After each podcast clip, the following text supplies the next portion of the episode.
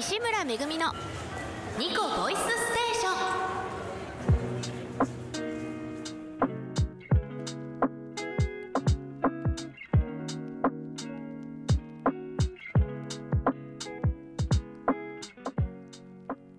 ン。改めましてこんばんは。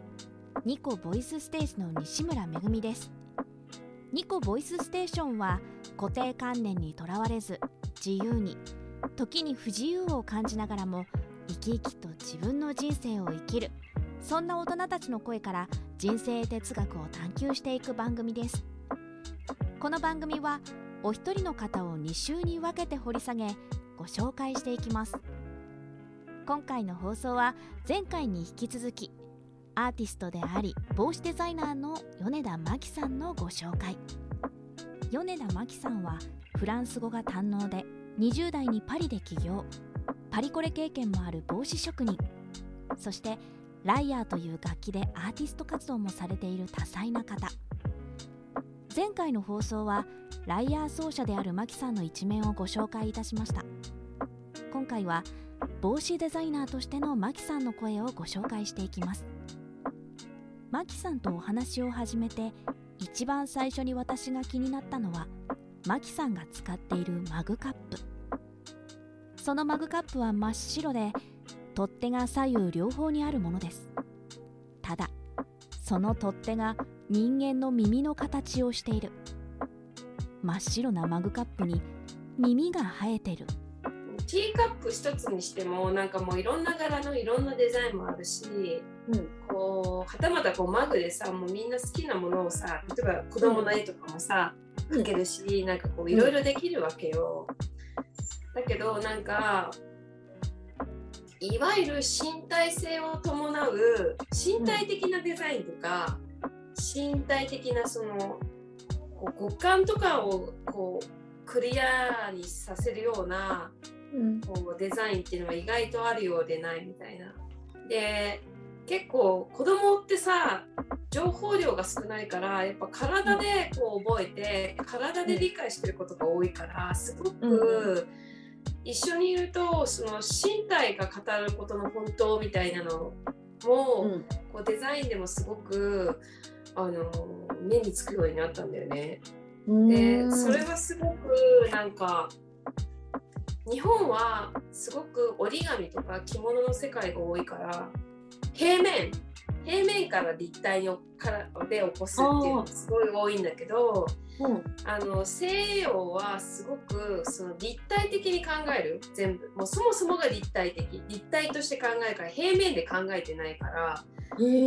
そこのなんか落ちどころがすごく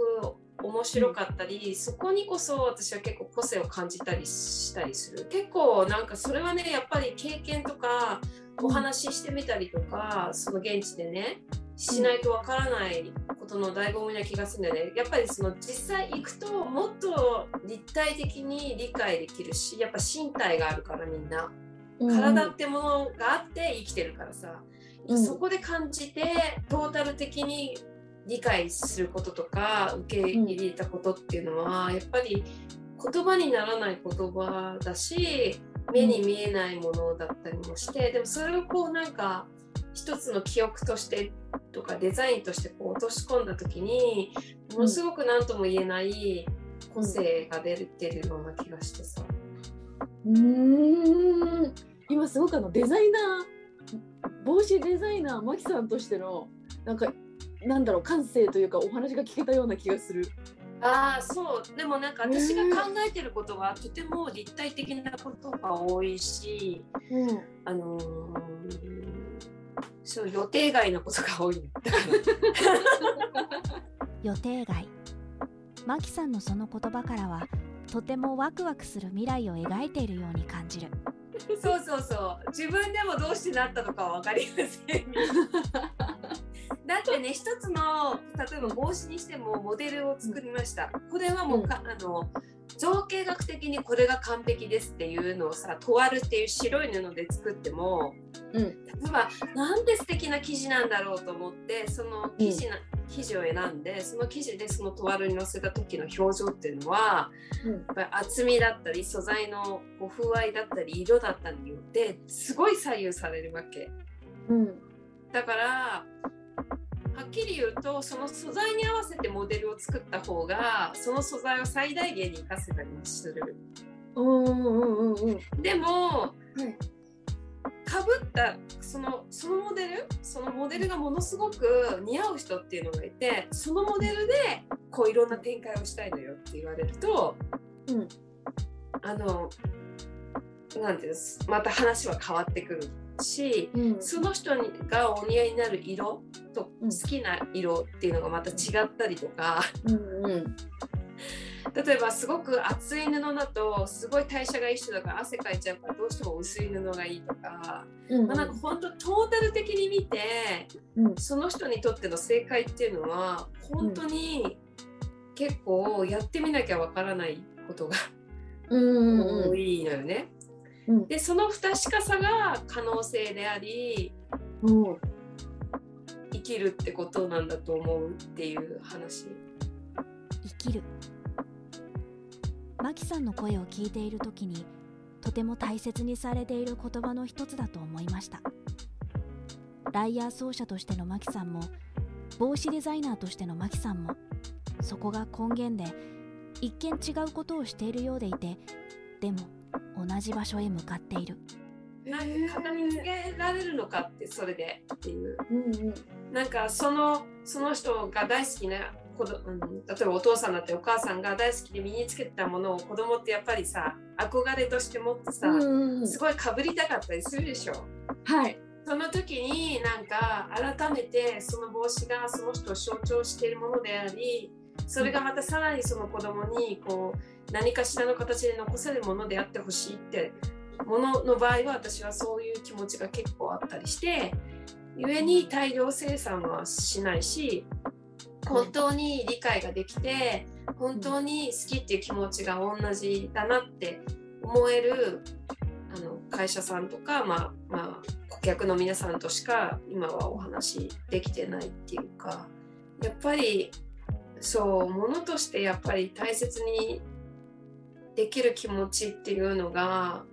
やっぱり全ての栄養につながるかなって思ってたりもするから。こう生きていく自分として生きていくための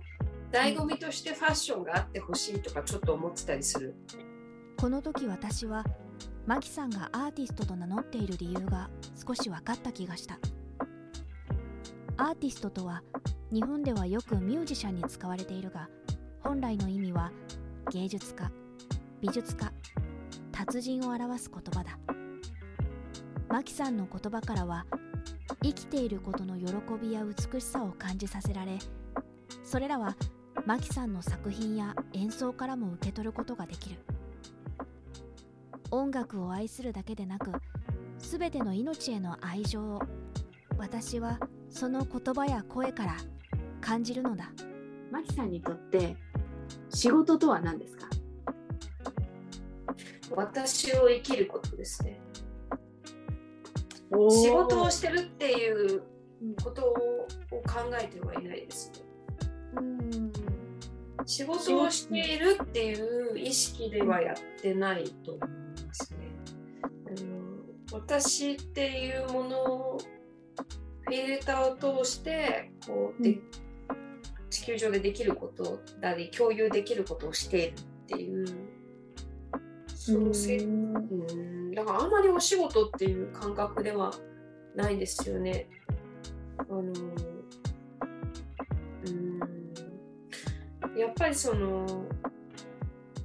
不自然なことはそのなんか長く続きしないんですよね。やっ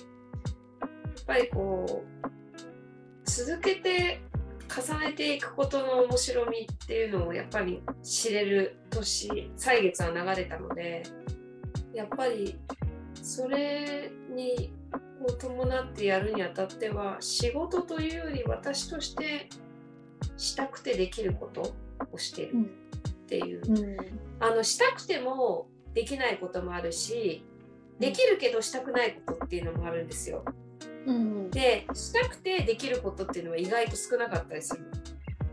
両方あるのはなかなか人生上に少ないのでうん出会それ出会った時はすごくそれを大切にしてるだけな気がします。なんでしょうねなんか自分で聞いときながらそもそも仕事っていうものは何なんだいってちょっと思い始めました。そうですよね。なんかそこをまたね、こう別として考えていくこと自体にもう今となっては不自然が成り立ってきてるわけじゃないですか。だって、要するに今考える仕事っていうのはお金を生み出すことうんじゃないですか。うん要するに。その考え方からすると自分を生きることじゃないことで仕事をしてる人にとってじゃあ仕事とは何ですかって逆に問うとしたらそれは生活のためにすることじゃあうん生活のために必要なものは何ですかってなった時にうん結構お金っていうのが大体の、パーセンテージで出てくると思うんですよ。うんじゃあそのお金っていうものを流すために何をしてるんですかっていう話をうんしてくると不自然さが今度は出てくるのが大体のうん流れだと思うんですけど私はそれができない人なのでうんあのこうなってますっていう。うん、こうなってます。仕事って何だろう？私は仕事という言葉で何を縛っているのだろう？マキさんの声は私にそんな問いかけをくれた気がする。現代を生きる多くの人は生活することに追われ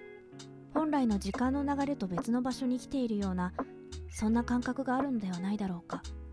何かに追われるようなそんな感覚。